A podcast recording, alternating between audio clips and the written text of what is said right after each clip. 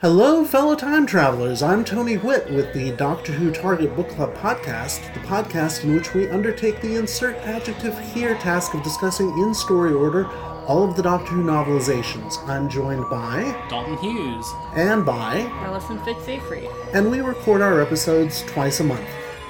You're listening to the Video Junkyard podcast. Enjoy your travels.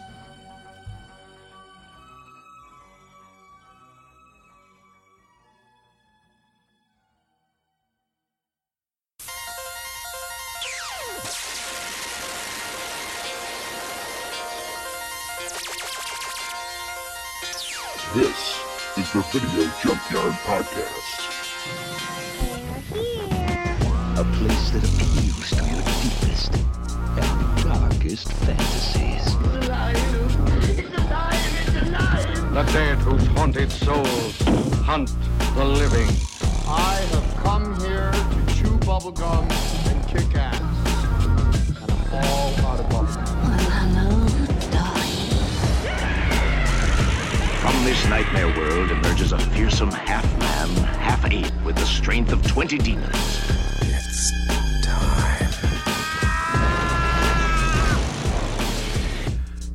And welcome back to another episode of the Video Junkyard Podcast. Actually, happens to be uh, episode number 35 this evening. I am Erik Goldbranson, and coming to you from beautiful Chicago, Illinois. And with me, as always, is my friend and co-host Joe Peterson. How's it going, Joe? It's going pretty good here in lovely Oshkosh, Wisconsin. Nice. Do you guys getting any snow up there? we got absolutely slammed last week and the week before that, and I it feels like ice uh, and yeah, it was rough. It was yeah, about an inch of ice and then about literally a foot of snow and then a little bit more ice on top of that. But it feels like nature is finally giving us a brief reprieve this week, so we'll see. very nice of her. Yeah, yeah. So it's been uh, I've been getting all my my daily exercises in shoveling snow, which it's weird actually because I I've ever since New Year's Eve I've been trying to like you know get back into shape and just get back into a good routine like you know everybody says they're going to do after first of the year. Uh, so I've been kind of mildly obsessed with like calories and like how much act- how many calories is burned in this activity and found out shoveling snow uh, about 200 calories roughly uh, every 30 minutes. So Yeah, I mean, I bring it. I don't. I didn't know the exact number of calories that I was burning, but I know the couple of times I've gone out and done it this year. I was like, man, it's one of those like I feel like I'm getting old moments because I'm like all of a sudden winded, and it's like, man, I used to be able to do this now without so many, without so many issues. But well, you know, there's then, the other yeah, thing. anyway, the other thing, like get a good night's sleep that night. Definitely, but it's also the thing I've noticed. You mentioned like feeling like an old man and stuff. Where I, when I was younger, I'd see people outside doing yard work or shoveling snow, and then like they stare at you when you drive by. And I've always thought like, what the hell's up with that? And now that I'm out there shoveling snow, you just take a moment and pause to breathe, and a car goes by, and you just look at it, and I'm like, oh shit, I've become that guy. Just- Yes, you're the guy giving the dirty looks to just anybody who's not currently shoveling snow exactly. on your shit list for exactly. a few minutes. Exactly, it's just like, oh yeah, you're driving. Fuck you. You know. It's Yeah. just- that's that's it. But but no, yeah. If I broke down about a year and a half ago or two years ago, I guess, and bought a snowblower, and that that helps a lot. But God, when it just when you when you get done and you turn around and it's just covered again, it's like why bother? I guess the, the the one bright side to all of the bad weather is that it does give you a little extra indoor time, um, possibly some snow days from school for your kids or whatever to catch up on watching some movies, right? That's right. That's right. Though, unfortunately, the movies that we're watching, I can't really watch in front of my kids. So it's been there have Yeah, been what? snow What days. well, I mean, I could, but Yeah, so I guess without any further ado, now that we've concluded the Video Junkyard podcast weather segment for the third time Exactly. show in a row, but uh, I guess uh, let's go ahead and uh, introduce the movie we're going to be talking about this evening, Yeah. and that is 1988's Night of the Demons, directed by Kevin S. Tenney. A funeral parlor?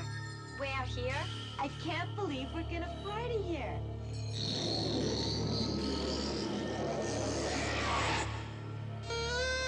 it's time for party games. Yeah. How about a past life seance? A seance?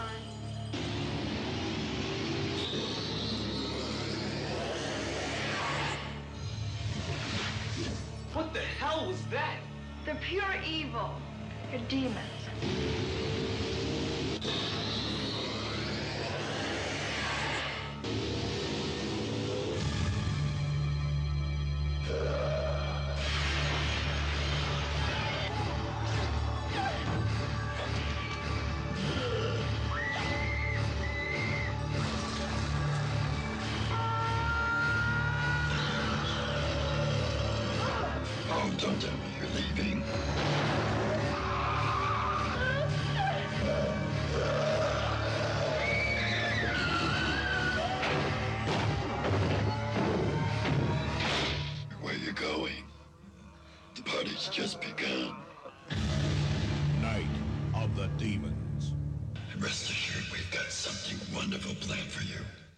Yeah, is this uh, one that you were familiar with prior to us adding it to the schedule? It is. It's one that I've seen uh, a couple of times. It's actually a favorite of of Sarah's, of my wife's.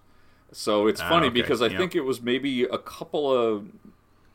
I don't. There was, you know, we, we put together schedules, folks, where, where you know what movies we're going to be watching in the in the future, and this one made the list.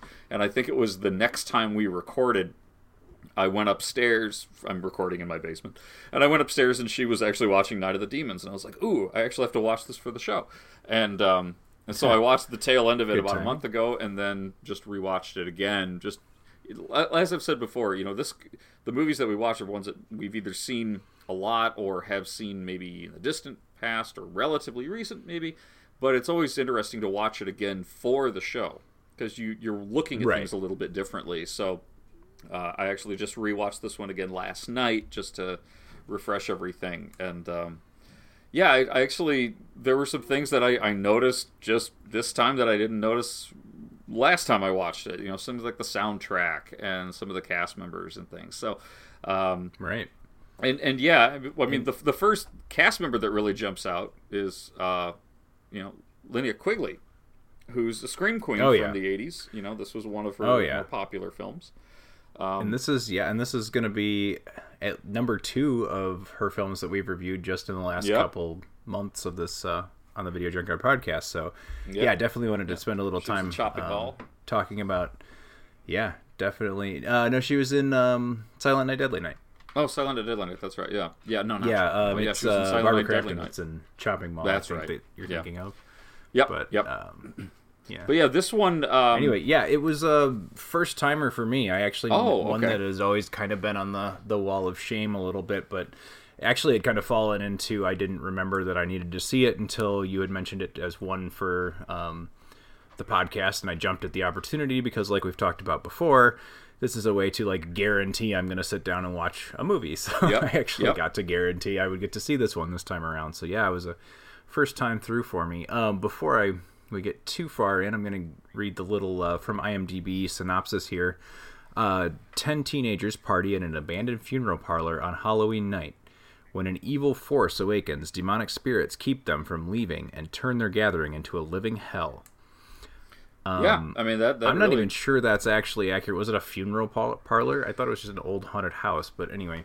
Um, I- I like the think it was- I think it- stereotypical creepy haunted house in the town. I but- think it was an uh, a funeral parlor. There's there's caskets there. Actually, there was because there's the caskets, yeah, yeah. So Yeah, yeah, there yeah. are. It, it, it was a, a funeral parlor, and yeah, this but but a haunted one, right? And it's it was your classic kind of haunted house in the town, right? Or a haunted thing. Like there's nobody went in there because it was abandoned, and you know it was this this uh, kind of creepy thing. But yeah, well, a couple of affectionately named really, Hull House, by the way, which is uh, actually a famous. Um, I don't think it actually exists anymore. Just recently has been torn down. Correct me if I'm wrong. I think that's the case. Uh, but yeah, Chicago, Mm-hmm. um, kind of famous, quote unquote, haunted place in Chicago, um, known for the uh, what is it? The legend of the um, is it the Devil Baby Hull Hull House story? I think so. anyway, good good Um, urban legend actually. If you want to go look that up, I, I don't know enough about it. It just occurred to me just now, but anyway. Yeah, Um, it, there there is a bit of a of a history, or was definitely a bit of a nod um, to to the um, yeah to the the Hull House legend um, in Chicago. So yeah, I, Yeah. This anyway, I don't think it has anything to do with it things I- besides the name. But yeah, but a couple of things I noticed right away off the top with this one is the opening credit sequence to this one is actually kind of cool. Um, it's this yeah, really it's fantastic. That was the first thing I wrote. Yeah, first thing I wrote down was I love this opening animation, and I was actually wondering if that was original to the film or because it kind of just seemed fresh and like um, Mm-hmm. of a higher quality than the rest of the film. I don't know if they just shopped that out and got a really good animated um, credit sequence, but anyway, yeah, I was re- very impressed by that. I thought it was very cool, very kind of Halloween um, Mm-hmm. centric, and yeah, it's cool uh, opening sequence. Yeah, and the um, gosh, there's a couple other things I, I, I noted here too. I mean, this is it's 1988. It's it this is a quintessential B horror demon slasher movie, right? So Yeah, and the it's, acting it's very does very. leave. Yeah, Oh, sorry. It's Yeah. it's very 80s, even though it's like Yeah. at the tail end of the decade here. It, it certainly has pretty much all of the like tropes and cliches you think of when you think of 80s horror films, whether it be slasher or um, this one is you know not not as much a slasher film as much as a you know demons kind of eat teenagers movie, but it definitely has those kind of partying teens, Halloween, um, you know, spooky old house. Uh, everybody's kind of a uh, you know stereotype, high school Yep. stereotype of one one sort or another. Um, Yeah, some great, really some great awful characters actually. So. yeah, and it's it's got your quintessential nudity that is really pointless throughout the whole movie, you know. But um, yeah, yeah. Well, I mean, Linnea Quigley, I we gotta at some point talk about the fact that it's. Do you think in any um, it, it, are there any more famous breasts in the entire in '80s horror than Linnea Quigley's? I mean, is that is that she's got got to be the most famous boobs in um, it, it very well at least for of the, of the era. could be. It seems like she was kind of like the first call of, um, you know, at the time, like, well, we have a part. Well, uh, what's what it, you know, tell me a little bit about it. Well, she's a blonde and she has to be topless most of the film. Oh, I know exactly who to call, and she kind of built her career that way. The thing is, is it's a little unfair that I that I went there. Um, because I actually really like her. I really like the character of Trash in Return of the Living Dead is fantastic. Um, her character in this movie is actually pretty great. Um, she's a little less memorable in Silent Night, Deadly Night. It's really just the antlers gag that makes you kind of remember her character. But um, anyway, so it, it's probably a little unfair to go there. But I mean, she essentially spends all of her screen time topless in pretty much everything I've seen her in. So Yeah, um, yeah, and, and in this one does some have to very give her that bizarre honorary things while award, right? topless as well.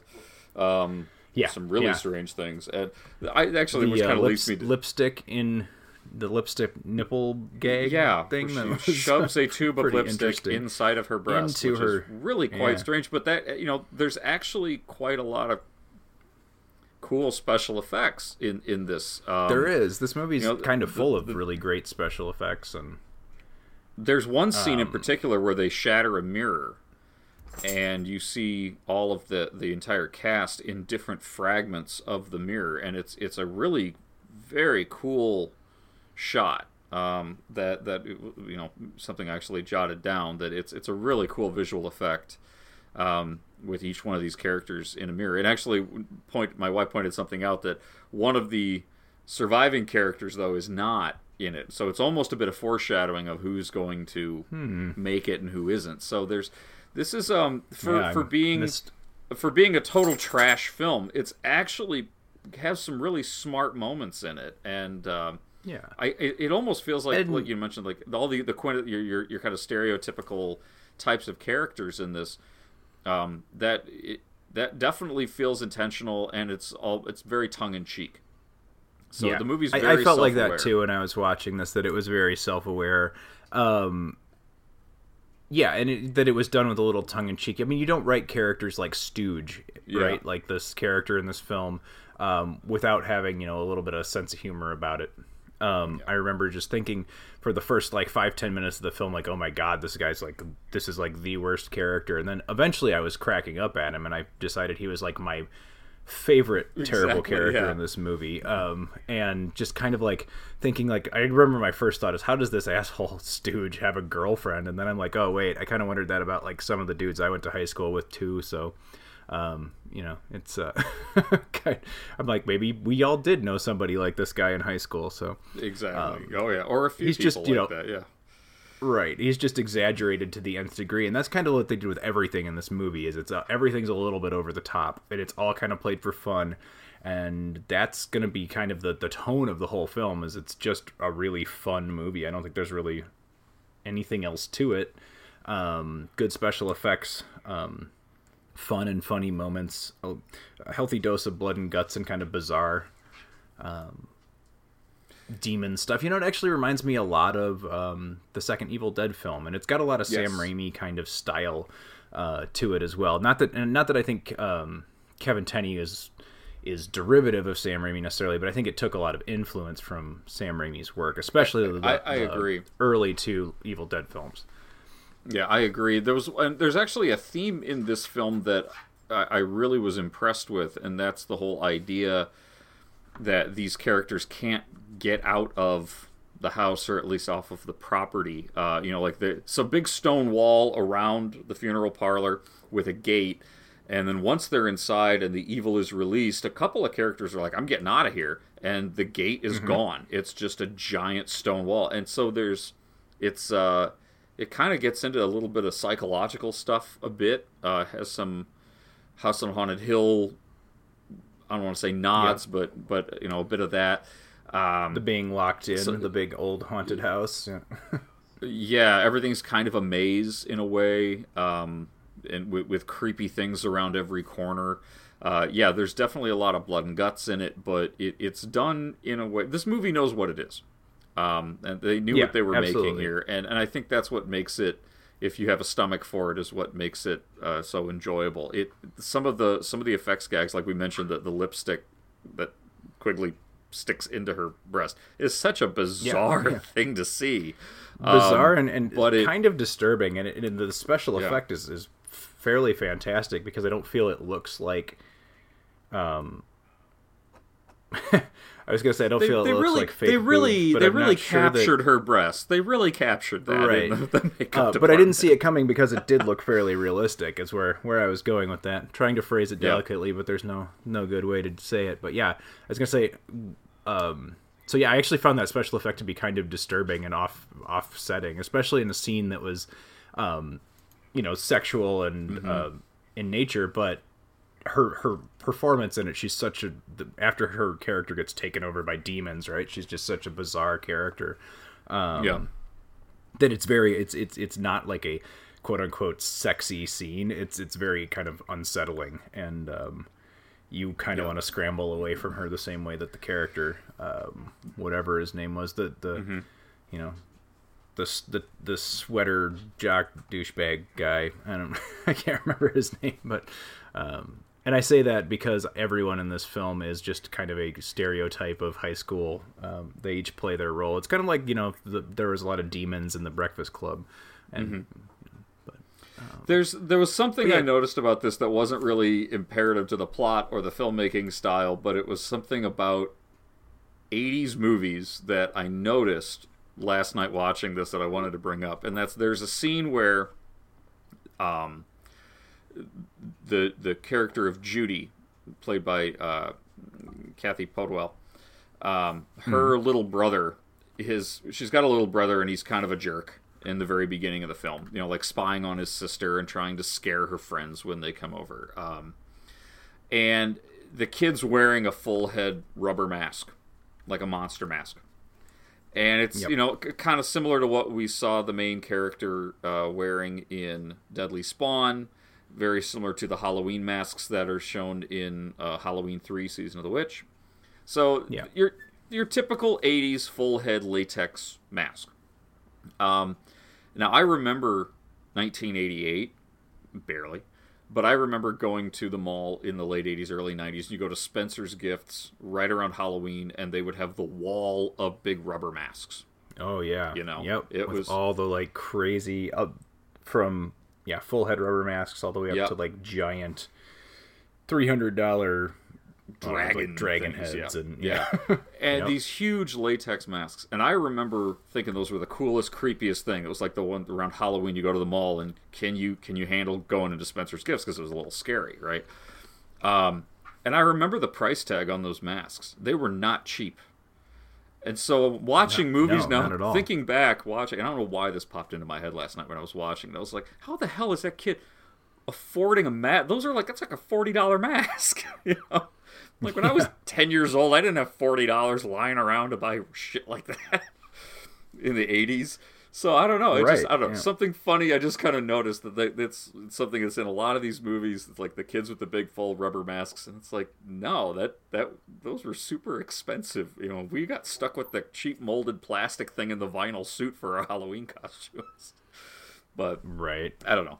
But I just thought it just yeah, it struck me as kind of of amusing. things at that Yeah, age. I like mean- I, I think it would have been like you know, and I, I'm sure I would have worn it once and been like, oh, well, rubber masks suck when you actually wear them, but um, just to have as a collection, Yeah, they do. It'd be awesome to have one of those even now. So Yeah, I mean, it, there was a. I'm trying to think who was the the company that made those. Um, no, yeah, they used to have advertising in a lot of comic books and and stuff that for the full Yeah. head rubber masks anyway. But Yeah. yeah, that's just something that just But- I thought was kind of amusing. It was like, how the this is like the most unbelievable thing here is that the kids have those things that you wouldn't be able. I mean, today they're actually a lot cheaper. You can get them at Walmart, but yeah, back then those were those were high ticket items. Yeah, you know. So, but yeah, especially because Yeah, then the, this- the the kind of jock character takes it from the kid and walks off with it, and I was like, I'd be pissed. At Don Post, that's what I'm thinking of. Don Post Studios. Yes, Don Post. That's right. Yep. Yeah. Absolutely. But um, yeah, but you know, kid walks, guy walks off with his Don Post mask. I'm like, holy shit, that my parents would be pissed about that because we bought you a forty yeah, dollar no mask. Like where where's So- where's your fifty dollar mask we bought you? And, like, yeah, That's a lot of lawns. It's a lot of snow to shovel. So, no but kidding. But yeah, Yeah, I, no, this- there there's a few sequels to this one too. I haven't. I think I've seen the second one, maybe. I yeah, I know I, I've haven't seen I hadn't seen any of them, and this was the first one. I, I considered because I enjoyed this quite a bit. Um, going on and seeing the others. Supposedly they they the second one's a little not quite as good as the first, and then the third one's not quite as good as the second, so they they degrade in quality. But um, some people are fans of the second one as well. So The second one actually, yeah, the second one isn't terrible. Um, I mean, considering it's um, you know, they they it all kind of comes back to that lipstick. Actually, the lipstick thing that we talked about plays a big role in this, which I thought was funny. Is the two movies in a row where bizarre lipstick has played a role in the movie. You know, the other being Traci Lords' lipstick from Tommy Knockers. Right. So Yeah. I, I don't know. In, in in the canon of my mind, it's the same tube of lipstick, but you know. Of course. Um, apparently, this movie was also remade in um, 2008. Uh, it was, was, going to yeah. originally have a theatrical release, and it went straight to video. I haven't seen it. I haven't really heard anything about it. Um, yeah, I mean, you know- supposedly it was not well received, but that's all I know about it. Is yeah. Mm-hmm. So um, and and actually, looking at what if Kevin Tenney if has, I can- oh yeah, go ahead. I was gonna say, if I can venture a guess, it's probably a little more of a modern movie, and and modern film audiences can't seem to kind of grasp the concept of horror comedy very well. So I probably went for like really um, went for genuine shocks, and it didn't work as well. Yeah, it's I mean, probably what. Tenney did Not to judge a movie I haven't seen, that's unfair, but sure. um, well, Tenney did. Um, he did produce the remake, um, but Tenney Yeah, is also that, known for yeah. such films as Witchboard, which is a, another one that I wouldn't mind reviewing on the show at some point because that was one that I um, saw a lot when I was younger as well. it's one I remember. It, like we always talk about the video store boxes. I remember the box Mm-hmm. in the video store. I don't think I've ever seen it, but um, yeah, that'd be an interesting one to and check he out also as well. That- there's a couple sequels to that, I think, too. so. Oh, there's many. Um, and he also directed the uh, horror fantasy film Pinocchio's Revenge, which I've never seen, but Oh, I'm right. aware of. I haven't either. um, but yeah, I think you know overall this this is one that that I personally really enjoy catching, you know, re- revisiting every now and then. It, it, it the acting is pretty bad. The script is pretty rough. I mean, it, you're you're given some gems. Now it's not Silent Night, Deadly Night too good. We've we've hit a new bar. Um, yeah, no, and this one does have has a some production quality. It, it it really does. It, it does. The acting and the script are a little questionable. There's a great line uh, where a guy tells another person to eat a bowl of fuck. Which Oh my god, there are so many good ones. I even wrote some down. I don't remember exactly what they were in, in reference to because I have to go back All and the better. watch. But I remember I wrote down post orifice, which somebody referred to a, a pun on the post office as something the post orifice. I, I don't Yeah. remember what it what the actual line is, but um, also that I wanted to coin my new catchphrase as being festering fuckwads because that's something that comes out of Stooge, Stooge's Stooges. mouth as well. a lot of this is coming out of Um, Stooge's mouth. yeah. Also, that um, there the point when the demons first emerge from the cellar, or from the depths or the crypt or whatever it is underneath the house, um, and kind of come into the room where all the teenagers are partying or whatever. They're actually they're like doing their séance or their their ceremony Mm-hmm. that um, Angela, the girl who put the party together, brought everybody there for. Um, they this is a really long explanation for a really dumb joke, but um, they are referring to like all the, the, the sensations they're having and they talk about the noise and the stink and the chill and then and they actually say that and then I'm like wow that sounds like a really great band name I think I'll name my if I ever have a band again I'm gonna call it the noise the stink and the chill so It's got to be um, three people, and it's got to be a jazz trio. right Noise, the stink and the chill, avant-garde, Yeah. spinal Um, tap, spinal tap jazz style. this movie I think is a little smarter than it than your average like it, it is totally 80s horror trash in a way but um I think it's it like you said we were talking about earlier it's very self-aware but there's also just like little things like there's a lot of really great um atmospheric like lighting and camera work in the movie um, not all the acting's great, and it suffers from a problem I see a lot in low budget movies, and that it's like main couple of characters aren't very good, and that kind of hurts the whole thing. But there's some um, there are some supporting character actors in this movie that are better than the leads, and some some certainly pretty good performance. The girl who plays Angela in the movie is actually pretty good. Um, it, I mean, obviously everybody's hamming it up. It's just that type of movie, but um, yeah, and I also think the um, the lead girl Judy, I think, is the um, final girl.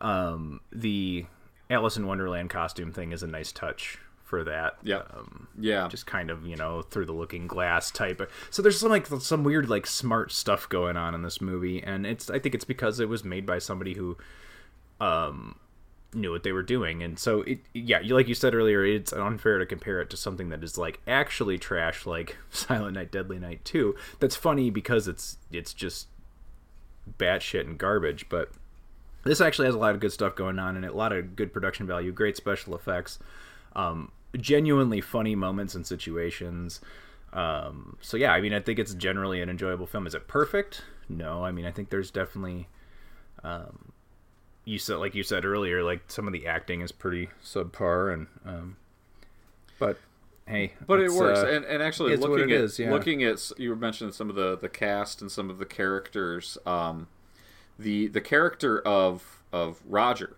played by Alvin uh, Alexis, you know, one of the other survivors, right? Um, yep probably my favorite character in the whole movie because he's the only one that does stuff like the most believable and the smartest. Like there are some scenes Yeah, where he just like- breaks down and he's freaking out, and like yeah, you would be at this point. Well, he also his first instinct is let's get the hell Let's out of get here. the Let's hell work on here." escaping Yeah. instead of like you know. And he's one of the first ones to start you know being like this isn't right. I think I'm gonna leave. Yeah. Instead of like well that was weird. Let's go up into the Let's go check you know, it out. wander around in the mortuary Yeah. and you know and, and the, the character sex in whatever room and like right and the character of judy you know is you know, in the alice in wonderland costume she really is the quintessential damsel in distress right she's always right. Oh yeah. Which is which is funny for a couple of her scenes where she's trying to do the whole like you can't give up we, we're not going to let him get us and then she you know the demons come in and she just screams and stands there like what do i do it's like well i don't know it's your idea Yeah. um but I, I was also Yeah, I- looking up Amelia Kinkade, who plays Angela. Um, and yeah, she does Uh-huh. a great job in this. And she goes on to play Angela in the sequels as well. And then after 1997, I, I believe it was when the, the third movie in the original trilogy, not counting the remake, uh, was made. sh- She kind of fell off. She hasn't done. She did a couple of bit TV parts, some you know, s- small roles here and there, but overall, I mean, she ultimately ended up on the VH1 Where Are They Now series, and uh, looking up some of where Wow. where she has been actually really interesting that she is now a um, animal communicator and self-proclaimed pet psychic, Wow. and Well, apparently that is an interesting. Where are they now? yeah, and apparently, um, according to her website, in 2002 she was invited to Buckingham Palace to work with the household cavalry of Queen Elizabeth II and to whisper with the hunting horses of Prince Charles. Wow. So she's doing that now. That's wow. some yeah. So you know, weird when- shit. No. I don't know. You know, going the- from being demon possessed goth girl in a trilogy of, sla- of of horror films to pet psychic. Why not? Yeah, I mean, cool. Sounds like. I mean, that's the logical career path, right? I think. So. Yeah, right. wait till you, wait till they get a load of me. Um, and, and actually, this movie also has kind of a really cool um, uh, bookend. Actually, the movie's bookended a bit at the beginning. Oh yeah, I really like that. Yeah, there's an old man that you see That at the that to me worked better like- than. Yeah, sorry, go. I was gonna say he's, Go walking around with his groceries and he's got apples and razor blades and he just really hates the damn kids. You know, Yeah. Damn you all to hell, he keeps saying, and uh, he he's just in the very beginning scene and then he's he he bookends it at the very end uh, with with kind of an amusing little tie up. Um, Oh which, yeah, which I really kind of mean, helped this movie kind a lot. Yeah. Yeah. Um, I actually like that a whole lot better than the actual um, climax of the main narrative with the, the teens and the demons in the house. Um, I felt like that's where Yeah. this movie fell short. Was it just kind of didn't? It kind of just suddenly ended. Like, oh, we got outside. Let's, you know, we're gonna climb up the wall. Kind of a cool moment where um, it's Roger, right? Is the yeah, um, Yep. has to climb up the barbed wire and kind of helps Judy up the wall but none of it actually holds a whole lot of tension and it happens kind of really quickly and disjointedly i feel like Yeah. at the end um i feel like that is going to be like the biggest thing that i you know that kind of hurt this movie for me was that the fact that the build up to everything was so good and then um, they had these interesting like demon characters and then they just didn't do much with them Yeah. they turned into like an army of the undead to chase the you know surviving teens out and then the sun came up and you know all was back to normal and, and whatever Well, so it- yeah. i love that it had the little bookend at the end of it because that kind of like put the smile back on my face you know because yeah, it's just such and a great it, it's even- there. There is kind of an odd thing though that throughout the whole movie where the the possessed demonic characters are going after the you know each other or the teens and things. You know they're they're popping up here and there and they're grabbing and you know they're they're kind of rather nimble. And then at the end during the climax they're like doing the zombie shuffle. And you know, like Yeah. Yeah, slowly coming weird. in. So it was a bit of a for you know uh, this forced attempt at at building up tension that really, like you said, it really didn't work that well. I mean, you want to see these characters survive, so you, you care enough, but not really that much. Um, though I do want to mention though that at the very end too, when they get out and they look back over the wall and the sun's coming up, and there's that big cloud of green smoke for some reason, and there's a very very cool animatronic or puppet main demon that you see kind of in the sky. Um, again, they don't do anything with it, but it looks cool. You know, again, Yeah. showing that this film, you know, it had a uh, a budget, I believe, of like ten million, and I think a significant portion of that went to sets and and effects. And it, it Yeah. i mean this looked like it really was good. actually like a set like built on you know in a studio or a backlot somewhere Mm-hmm. Yeah. uh, for this house and it was very cool looking um so yeah i mean like i like like i said a couple times before i think production value the production value of this film helps it quite a bit Mm-hmm. um that's all the good stuff about it um totally agree that it like effectively from like a writing standpoint it, it, it effectively kind of builds this creepy situation and then just it, it really let me down at the end um because it just didn't know what to do with it. But it's still fun enough like throughout. Like i also didn't really care for the, the i mean i guess points for originality but the way that um they make their uh, roger and judy make their escape from the house is that she pulls a gas pipe out of the wall and lights the end of the gas pipe on fire Right. I don't actually know this, you know, exactly what would happen if you did that, but I'm pretty sure it wouldn't turn into a flamethrower. I'm pretty sure you'd blow up the entire house, is essentially, or at least start a massive fire. Um, Yeah. Rather than, Yeah. you know, be able to use it as a flamethrower.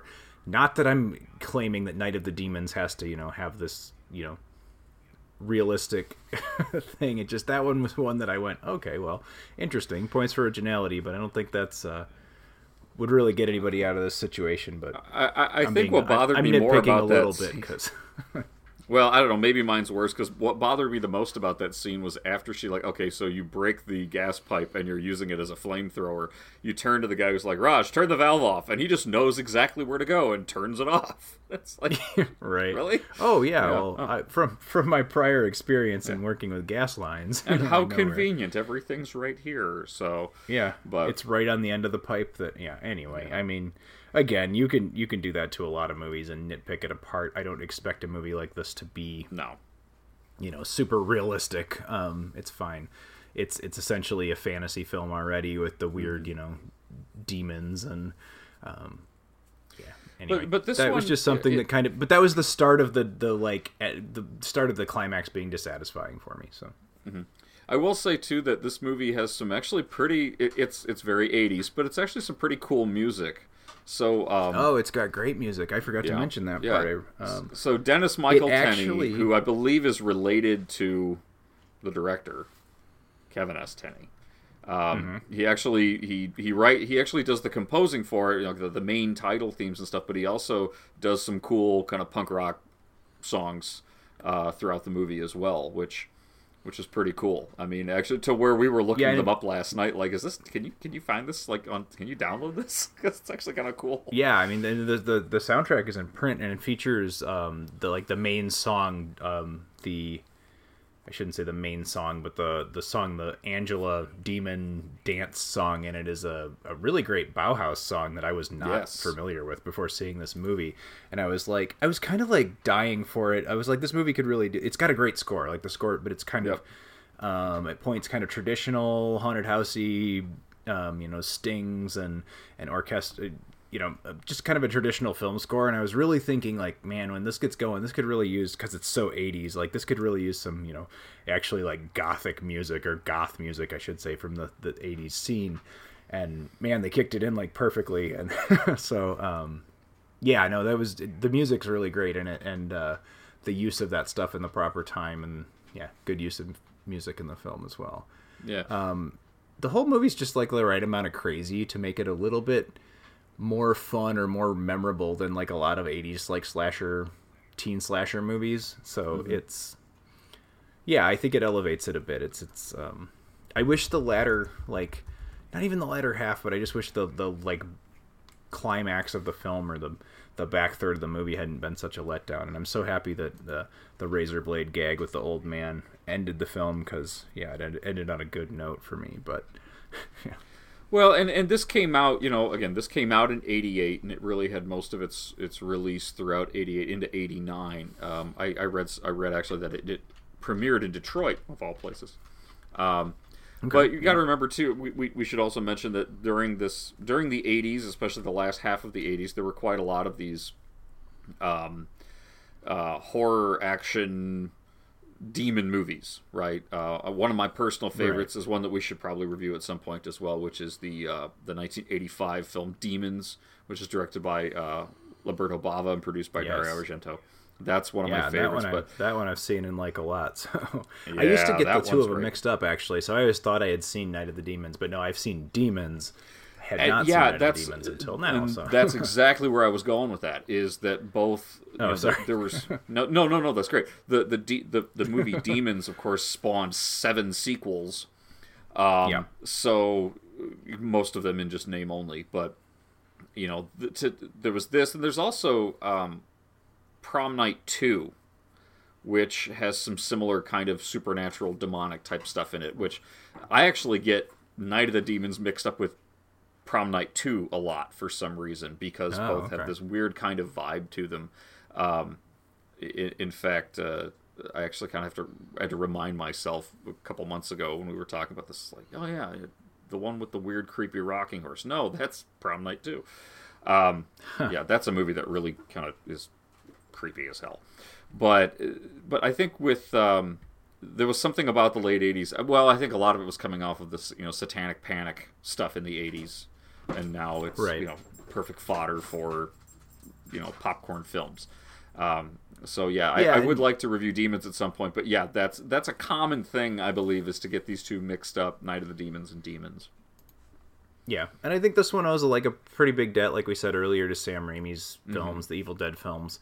Um, it kind of picks up where those left off in so, in some ways, like um, just the way that they dealt with demons. They didn't really give it a lot of backstory. It's just like, oh, they're demons and they possess bodies, and you know that's that's that's all you need to know for this, and you know enjoy. So um, kind of the same way that I mean, they're the the Evil Dead films have this very like baseline, you know, Book of the Dead, demons. You know, you read it, they come. That's it. That's all you need to know. yeah, and we're it really gonna- does. So yeah, very similar to that, and, and it's also because it, this this movie has a lot of slapstick and kind of comedy. Mm-hmm. Uh, reminds me a lot of the second Evil Dead film. Yep, yep. I, I, I so- definitely, definitely caught that, and I think, you know, it, it's it's interesting because similar to Evil Dead, the first one, right, which was not a commercial success. It developed a cult following that then led to a sequel. This one was not a commercial success either. In fact, I think it only grossed about three million dollars, so it was considered a failure. It was a critical failure as well. I mean, it was Yep. called stupid and sexist and disgusting. And um, what was it? The New York Times reported, "quote The cleverest thing about Night of the Demons is its advertising campaign, Yeah. and that it's stupid, sexist, and at 89 minutes it feels unforgivably long." I don't know. I thought it moved pretty quick. Um, Yeah, me too. and and, And since those- then, though, it's, it's really picked up on home video. Anchor Bay released a really good DVD version of it in 2004, and once again, Scream Factory, who I feel has kind of replaced Anchor Bay as the go-to for these kind of films, uh, put For, out the yeah, for these kind of movies. Yep. yeah the DVD Blu-ray pack in uh, 2014. So it is available. Yeah, and they just there. actually recently put out a really gorgeous looking steelbook Blu-ray version of it as well. oh um, nice. Which, which as of I don't know if the sale's still on, but it was like marked down twenty five percent on like sixteen bucks for the steel book. If anyone's interested in that, it's really cool looking. Um, cover art and everything. So Mm-hmm. Yeah, yeah, I, Factory does does some great stuff with. Uh, yeah, I don't know. They're the they're one of the like three or four um, labels that kind of specialize in you know cult and horror films that I just think do a great job with uh, not only releasing films but restoring them, putting a lot of really great extras on the DVDs. Um, so they're definitely worth the money to actually get a copy of them, Right. because this is this is uh, by the way, if anyone wants to just go check it out, this is streaming on Prime. If anyone has Amazon Yep. Prime, uh, that's how I watched um, Night Yeah, of the me too. So. Um, yeah, so if you have that already, then you don't have an excuse not to go check it out. So. Absolutely, and yeah, Um, this one's so, really like- picked up too with with the um, you know like, it, like it's really developed a cult following, and it's amazing how the the modern critical reception is much more positive about it because it's a lost it's a lost era, right? This this kind of Mm-hmm. this kind of, of gross out films of the '80s. So people are appreciating it now for what it really is. Um, and I'm one of them. I mean, I, I think I think probably if I would have watched this in my teens, I would have thought it was stupid. But no, I, I actually really this is a fun one. So if you had to do a letter grade, what would you give Night of the Demons? Actually, I think I, I'm going to give this one a like a B plus. I mean, it, especially looking at it through today's eyes, I'll give it a B plus because it knows what it is. It knows it's not perfect, and it actually kind of relishes in those imperfections. Um, I, I agree that the, the the main climax of the main narrative is um, a bit undercooked, but it makes Yeah. up for it with the really clever bookend. I mean, that and the bookend too is one that doesn't need to be there. They that's something that could have ended up on the cutting room floor, but the fact that it's in there really adds to the atmosphere of the film from beginning to end. Um, the the bad acting in it, if if I didn't know better, I'd think it was intentional because it fits so well with this movie. Um, the characters are terrible, which makes them lovable in a weird way. Yeah. The effects are great. Uh, the music's great. The the editing and the shots are really impressive. Somebody put a lot of care into this one, and it shows, and it still holds up. So, what about you? Yeah. Um, you know, I don't. I'm not gonna be quite as forgiving to it, but I did. I mean, don't take my grade as a you know that I didn't enjoy it.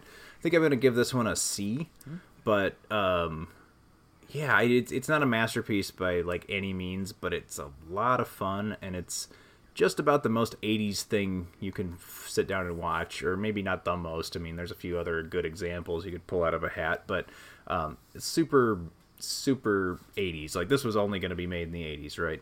Yep. um, the characters are kind of stereotypes and it's used really well for comedy.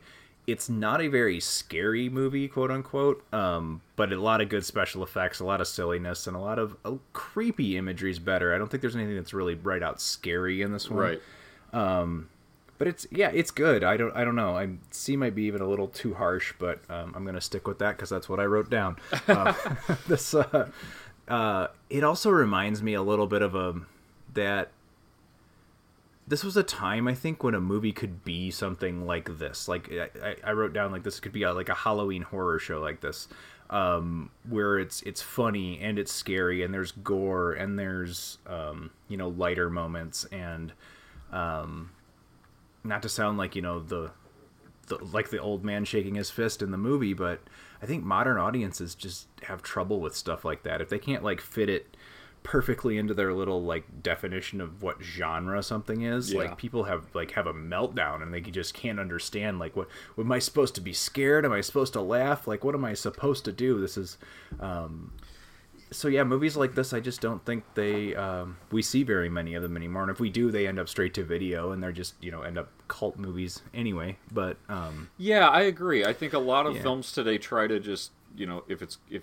it's judged on what essentially it looks like in the preview. Is it supposed to be a scary movie? Well, if it didn't scare me and it made me chuckle in parts, then it's crap. And yeah no, I mean, I've always I've always stated that uh, horror, comedy, and and like disorientation or nausea and stuff all kind of go hand in hand, right? There's a number of films that Yeah. horror films that intentionally try to disorient the audience because when you're not feeling well, that goes well with being uncomfortable and scared. And with humor, hmm. it's very disarming.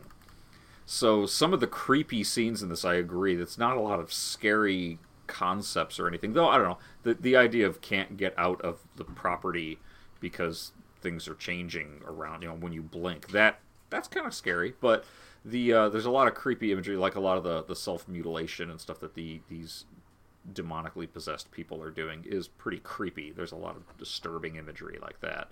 Um, and that Yeah, adds to it. I think that adds to it. It makes up for it not being a scary concept. So, yeah but but yeah, always always a fun Yeah, one to revisit. And if um, in fact this is one because it was available on Prime. I didn't rush out and buy it, but it, it made me realize this is one I actually think I want in the collection. So I think I will be picking. up yeah one i was those- thinking those it probably Blu-ray sets. belongs there as well so Yeah. yep So coming So- up uh, on the next show, though, we've got another kind of. It doesn't really connect to this one really at all. I guess uh, with a bit of a demonic aspect to it, but uh, we're going to be next week. We're going to be reviewing the 1997 science fiction horror film Event Horizon. And Yeah. we, uh, I also wanted to just take a moment and mention a couple of other things coming up. We do have our Razzie show that will be coming out with Yeah. soon, and the people have spoken. and that one may actually get Yeah. ahead of Event Horizon, depending on how it all shakes out. I'm not sure at that. We schedule these things, but it's a little bit loose, and it's kind of depending Yeah. on things going on here, you know, in real life and whatever. So I think the Razzie special may actually land in between Night of the Demons and Event Horizon. So you may hear that next week, but um, you know, never fear. We'll be back the following week to review Event Horizon if that's what you're looking for. So- Yeah. And I also wanted to mention that on March 16th, here in snowy, cold Oshkosh, Wisconsin, the uh, the kind of historic Time Theater in downtown Oshkosh is going to be showing uh, Reanimator and Night of the Creeps and the stuff. And we, the Video Junkyard Podcast, are going to be there too. So come on out to Yay. uh, Terror at the Times if you're listening within the Wisconsin area. Uh, it should be a lot of fun. We're gonna we're gonna be giving away some stuff, I think, and we're gonna be around to kind of chat with some folks, and and kind of we're trying to you know get involved in, in some of the community things in our respective communities. But that should be that should be a fun evening. They uh, they they do Yeah, regular that. showings of older older films like this, and it's uh, it's one of those places cheap to get in. It's just a couple of bucks, and they serve beer and popcorn and stuff. And uh, I've I've gone there before just just to see the movies that I've seen a million times, but I want to see them on a big screen with a rowdy audience. So of course, Rocky Horror, it's- right? But It's such also- an experience seen- to see those movies on a big screen. It's Yeah, I, I went. yeah, I saw. anyway. I saw Goonies there. I saw the original Ninja Turtles movie there. Uh, American Werewolf in London, Night of the Living Dead. Also, uh, Sarah and I went and saw Roadhouse with Patrick Swayze there, Nice. and it was it was fun. So, yeah, um, and they do a lot of film festivals and stuff throughout the year. So, by all means, come on out and say hi and and uh, see what's, Yeah, what's going on at Terror at the Times. yeah, if you if you um, do happen to be hearing this now and end up being at Terror at the Times, make sure and come up and you know say hello. We'll we'll be around. I don't know if you'll you know if you have any trouble recognizing us, we'll be the ones handing out you know a bunch of junk you don't want with Video Junkyard podcast written on it. So That's right. just so kidding, that's but- that's going to be uh, March 16th in Oshkosh. So hopefully we uh, we see a couple people there. But uh, otherwise, feel free to drop us a line. Uh, have you seen the sequels to Night of the Demons? I haven't, unfortunately. I think I said I think I've seen the second one. I know I haven't seen Yeah, the let third us- one, and I haven't seen the remake. But please drop us a line. let us and know if we should watch any of those because I'm interested. But you know, time is scarce these days. So. Yes, it is. well, you can feel free to shoot us an email at videojunkyardpodcast at gmail.com. Find us on Facebook, Video Junkyard Podcast at Facebook, and also on SoundCloud, where you can download our episodes. And feel free to shoot us a tweet at VideoJunkPod, which is our Twitter handle. yeah, hope to hear from you. So, And um, without any, uh, yeah, unless you got anything else, I think we're gonna wrap No. this one up. Episode number thirty-five. It. Uh, thank you all for listening, and um, good night.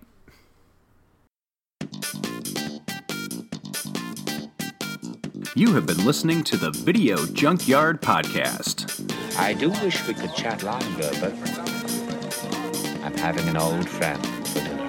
You just can't let them go. Go! Stay on the road. Keep clear of the moors.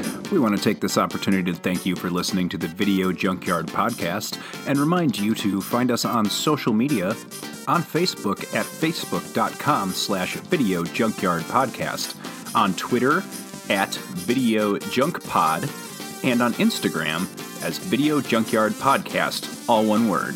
Want to thank you again for listening and keep digging. Who knows what treasures you'll find in the Video Junkyard.